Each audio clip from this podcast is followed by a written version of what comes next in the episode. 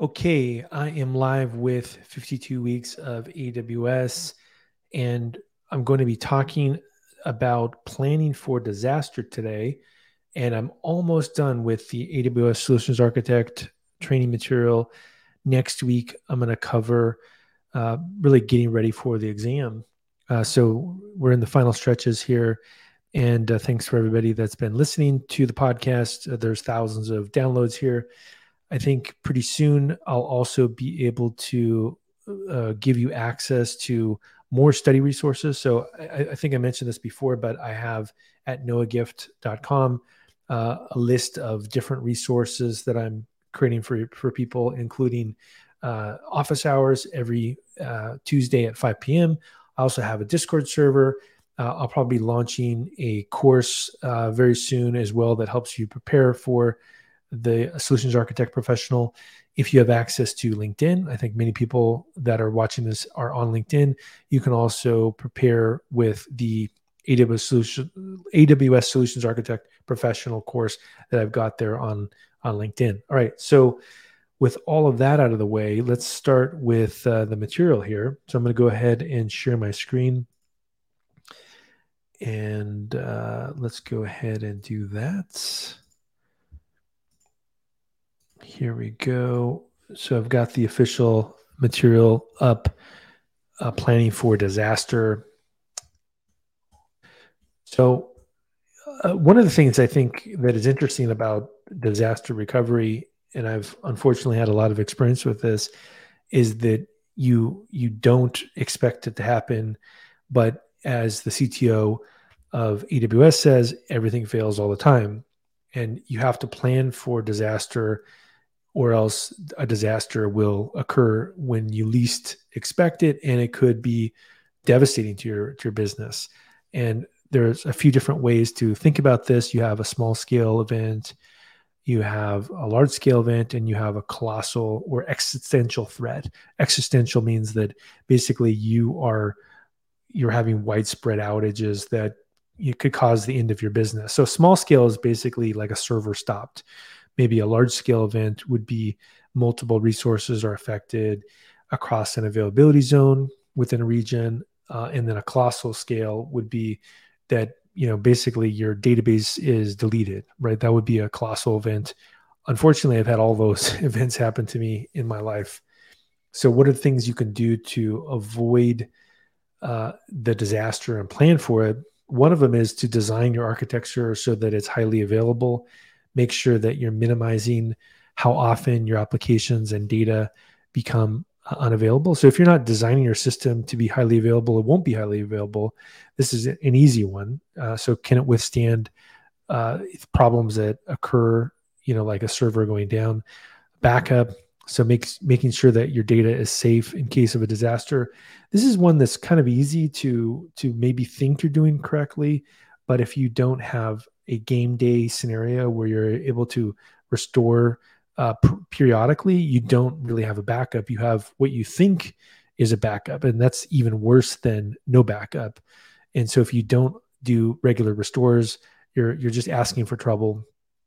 Disaster recovery or DR is the ability to recover your data and get your application back online after disaster. So, this is another scenario that people don't talk about, but if it takes potentially six weeks to restore your data from backup, it may be possible that your company will not exist anymore. So you also need to figure out how much time you have to restore your data.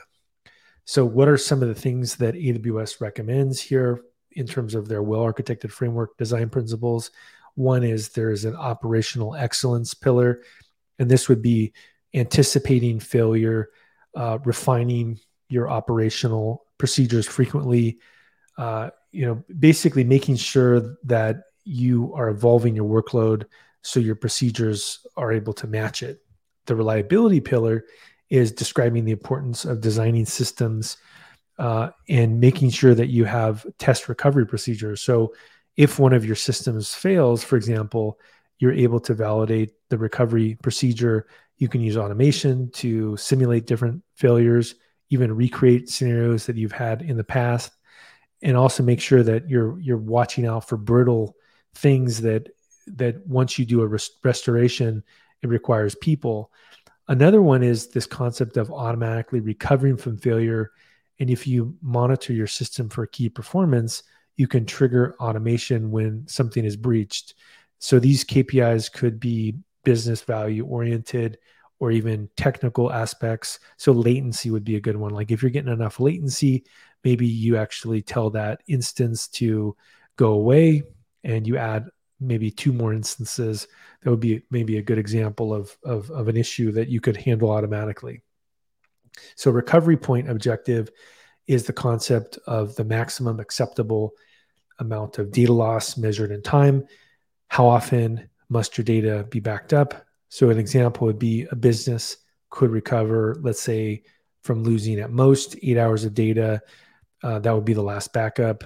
And then in between the time when the disaster strikes you know you only lost eight hours of data right? So that could be your your rpo now if you have only backed up maybe once a month and you can only afford eight hours you have a, a gap uh, a recovery time objective is the maximum acceptable amount of time after disaster strikes that a business process can remain out of commission so basically how quickly uh, do you have to uh, recover your data and and rebuild your application.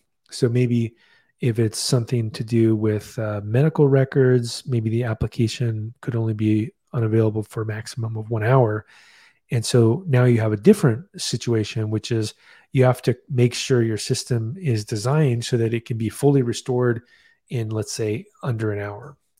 So, how would you do this? Well, you could actually design for disaster recovery, you plan it out, be intentional about where the data is stored and where the applications run. And, and this is not easy, right? It, it, re, it requires real uh, thought, architectural skill. Some of the things to consider would be the storage, the compute, the networking, the database, the deployment orchestration. The most robust disaster recovery plan spans more than one region. Uh, and it's also important to keep in mind that although it's unlikely for a region to be unavailable, uh, it's possible. So, could you design your AWS environment so that it's multi-region, right? And this would be potentially something to consider: is how easy would it be in a huge disaster to potentially spin up your entire stack in a different region geographically if there was an outage in one part of the world? How about storage and backup building blocks? So it's important to know there's different kinds of storage options and in particular, there's block storage, which is Amazon EBS or EC2 instance storage. These are storage that are attached to one instance. And with EBS in particular, it has the ability to be snapshotted. Uh, and so you can make backups that go to S3. The file system, this would be a, a managed file system. So Amazon has two flavors Amazon EFS, which is a managed NFS or network file system storage system. I use it quite a bit and I'm a huge fan of it. But you also need to make sure that you have the ability to back this up. We also have Amazon FSx, which is NetApp uh, based storage for Windows file server that is managed by Amazon. And then you have object based storage. This would be Amazon S3 or Amazon S3 Glacier. And then you also have data transfer. So you have AWS Direct Connect, AWS DataSync, AWS Storage Gateway, and then AWS Snowball. These are all options for uh, you know hooking up into a backup system.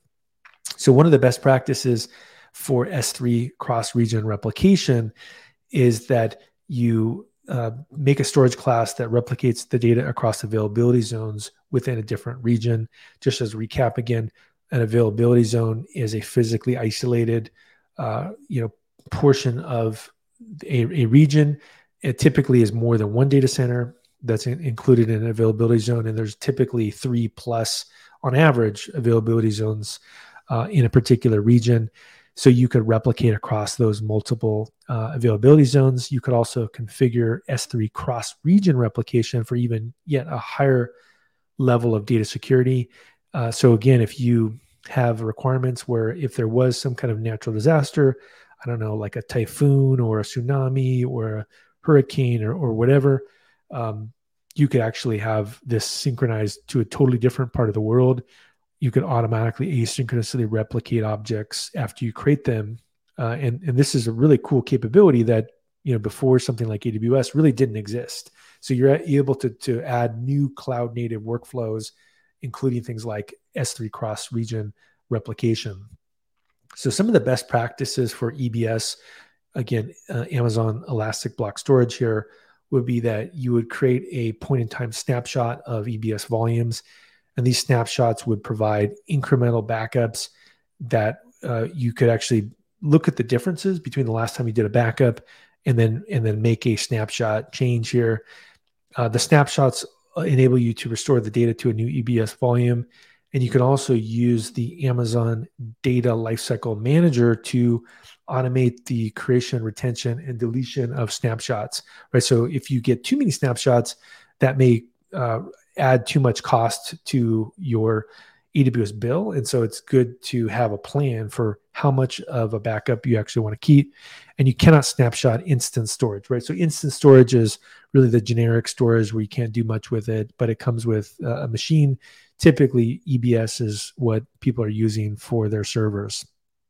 What about file system replication? So you can replicate EFS or FSX for Windows uh, across regions, and you also can replicate on premise file systems to the cloud using AWS Direct Connect. And so AWS DataSync is what you would use. It is a uh, you know a tool that can transfer data sets over DX or the internet, and you can use the service for one-time data migrations or even ongoing workflows for uh, data protection and recovery. You can also use a service called AWS Backup, which manages EBS volume backups and automates the backup of EFS file systems. And you can schedule those backups using Amazon EFS and AWS backup. The FSX for Windows file server takes daily automated backups of your file system and enables you to take backups at any point in time. You can also have a daily backup window of 30 minutes. Uh, like most Amazon S3 storage classes replicate across availability zones, you can also do the same thing with Amazon EFS and FSX for Windows file server file systems. So your d- disaster recovery could be potentially a multi-region scenario, and you could actually use that capability. Uh, another thing is the compute capacity should be recovered very quickly as well. You should be able to obtain and boot a new server instance or container within minutes. Uh, and so a good example of this would be Amazon EC2 uh, would be a maybe a custom Amazon machine image or AMI, and you could have this in an EC2 auto scaling group. Another option would be Amazon Elastic Container Service or Amazon ECS. This would be custom container images, and you could maybe provision an ECS cluster and then you know instantiate those from images that are stored in ECR. So some of the strategies for compute disaster recovery this would be using the Amazon EC2 snapshot capability for backup. Uh, and these snapshots can be re- really performed manually or they can be scheduled. So you could write, let's say, a serverless cloud function with Lambda that could do it. You could also do system or instance level backups infrequently. Typically, is a bad idea because you would bake everything in, and you could maybe have fixed a security hole in the past, and then you know you you haven't you haven't actually done the, the latest backup that covers it. It's better to actually automatically re- rebuild from some kind of configuration or code repo. There's also the ability to do cross region AMI copies. Again, Amazon Machine Image is, something you can customize yourself, cross region snapshot copies. And you can also build more transient computer architectures. So basically, don't store the data on the instance. I would probably lean towards that method maybe I would store that data, in fact, on EFS because EFS, I think, is a great pattern for being able to restore very quickly. Because if all the data is in EFS and the the machines go away, and and and you don't care uh, about what's on the instance, that actually builds a really good compute disaster recovery strategy. So networking as well is important to design for resilience. Amazon Route 53 is the managed DNS service you can do things like traffic distribution. You can do failover, including geographic failover. The Amazon Virtual Private Cloud. This extends the on-prem network to the cloud. Uh, and the ELB or Elastic Load Balancing, you could do load balancing, health checks, and failover. And then AWS Direct Connect would be fast, con- consistent replication and backups of large on-prem environments to the cloud. Databases. So here's some features that are, are supported in recovery. The Amazon Relational Database Service or Amazon RDS. This would be uh, giving you the ability to take a snapshot data and save it in a separate region. You could combine the read replicas with a multi AZ deployment. Uh, and also, you could do automated backup. So, really, this is one of the huge advantages of the Amazon RDS service is the, the ability to do snapshots and do like disaster recovery by building multi uh, availability zone deployments and also doing automated automated backups. You don't want to do this yourself. It's just too much uh, that could go wrong. And by using RDS service, it, it handles it for you. Uh, DynamoDB, you can also back up the entire table in, in seconds. It has a point in time recovery to continuously back up tables for 35 days. You can initiate back backups with a single click. You can also have this concept of a global table that builds a multi-region, multi-master database as well. And this would be fast local performance for massively scaled, globally distributed applications. So there's some really cool things you can do with uh, DynamoDB that most people aren't doing.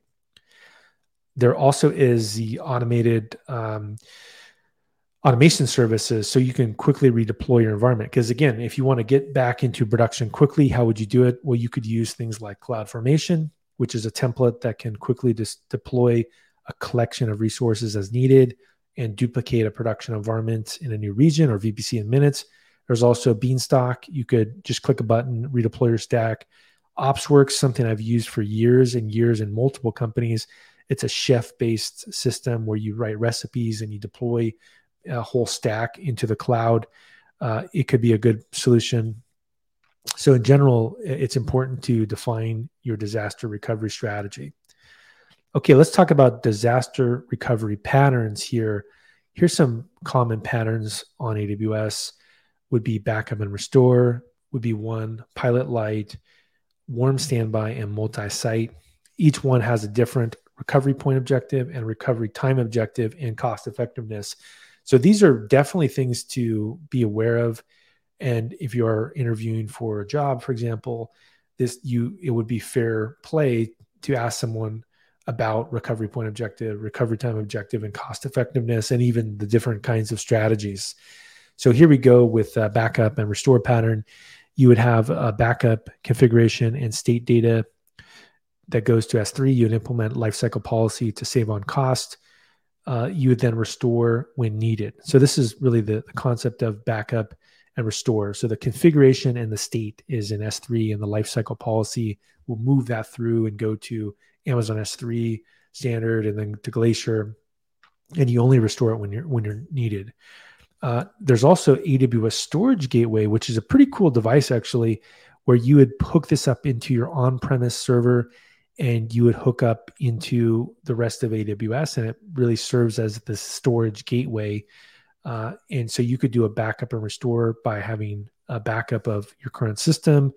You would store the backups in S3, you could document the process, right? Have like a playbook, and then you would know which AMI to use and build as needed, how to restore the system for backups, how to route the, route the traffic to the new system, how to configure the deployment.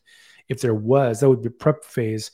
In the case of a true disaster, you would go through and retrieve the backups from S3, restore the required infra- infrastructure. So the EC2 instances would have maybe some AMIs that are pre-built out, set up load balancing, AWS resources like CloudFormation Stack, restore the system for backup, and then route the new traffic to the new system. So, believe it or not, I've actually done exactly this before under an emergency working at a startup in the Bay Area on AWS. And it, believe it or not, we actually got most of our system back in one day from zero. But it is non trivial if you don't have really documented procedures. It's a lot scarier to restore an entire company from scratch if you don't have all the automation set up. There's another pattern, which is the pilot light pattern. And so there's a preparation phase uh, with this. And the, the concept is it's a disaster recovery pattern where a minimal backup version of your environment is always running, just like a pilot light on a Uh, basically your water heater. The pilot light analogy is uh, like a small flame is always on, even when the heater is off. And so the pilot light scenario is similar to backup and restore, but the recovery time is way faster because you already have some of the pieces already there. And so the infrastructure elements for the pilot light typically include your database server. This this is a critical part of the system. The pilot light, all the other pieces can be provisioned very quickly, and you would provision the rest of the infrastructure around it. The pattern is also really inexpensive because you're only changing the data, and then you can less frequently you know maybe verify the compute uh, parts of your environment. So I, I really like this pattern. I think is a very interesting pattern where you take the mission critical database and you mirror it and then you have the the ability to spin up the servers but they're not running. Uh, and so if there is a disaster recovery you just route the route 53 over there so uh, what is the checklist for a pilot light pattern automatically bring up resources around the replicated core data set scale the system as needed to handle current production traffic, and then switch over to a new system. So basically, have the DNS go there. So preparation phase would be to configure the EC2 instances to replicate or mirror servers. Make sure that all the supporting software are unavailable are available on AWS, and then create and maintain AMIs of the key servers. Right, because if it's the AMI is already pre baked out, it'll be much faster to restore than to install a bunch of software. And you also want to regularly do a test to make sure that actually it works. Otherwise, you wasted your time. Also, consider automating the provisioning of all the resources using, let's say, infrastructure as code.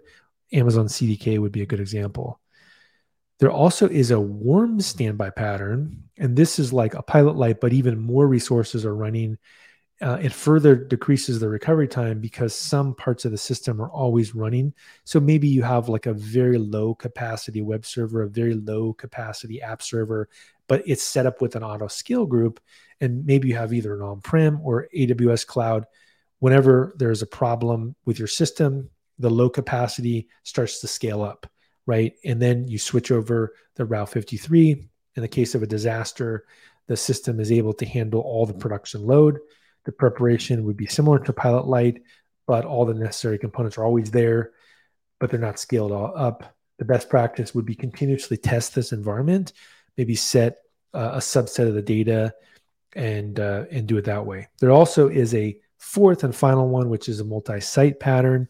And in this approach, you have a fully functional system that runs in a second region at the same time this would be an active active configuration. The data replication method is determined by the recovery point objective. Because both sites can support the full production capacity, you might choose to use a DNS service that supports weighted routing, for example, Route 53. So this would be for environments that just really can't go down. What you could do is you could actually have traffic going to both uh, environments and that way, if there was an outage, you have an entire replica that can handle all of this. This is obviously much more expensive, but you could get around it by doing things like purchasing EC2 reserved instances, which can save a lot on cost. The checklist would be immediately failover production load. They're similar to standby, but it's already built out for you. So the summary of the patterns would be that there's trade-offs between backup and restore. Uh, which is lower priority use case. Pilot Light meets lower RTO and RPO requirements. The warm standby is business critical services. Multi site would be auto failover for uh, an environment to make it a running duplicate. What are some of the, the things to do for disaster recovery? Well, first is start simple. Uh, you know, make, make making a comprehensive plan can be complex, and so you you want to start very simple. Create backups make sure that critical servers are identified, make sure software licensing is solved, and then consistently exercise the solution. So have game day events, um, ensure that the backups and AMIs are being created and they can restore the data. So that's the key. I've been burned by this before. Is I've checked, made sure we had backups, but in fact they're backing up the wrong thing, and so the restoration didn't restore anything. And so you want to test your response procedure to ensure they're effective and that teams are familiar with this.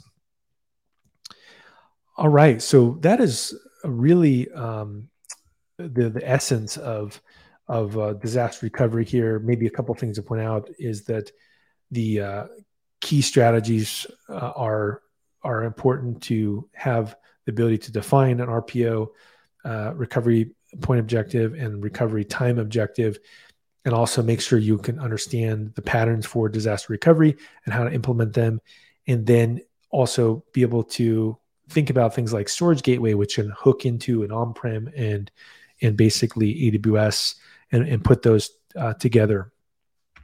So that's it for the solutions architect material. Really, next week I am going to cover the uh, bridging to certification. So I'll just talk about some of the ideas of how to pass the solutions architect exam and and some things to watch out for.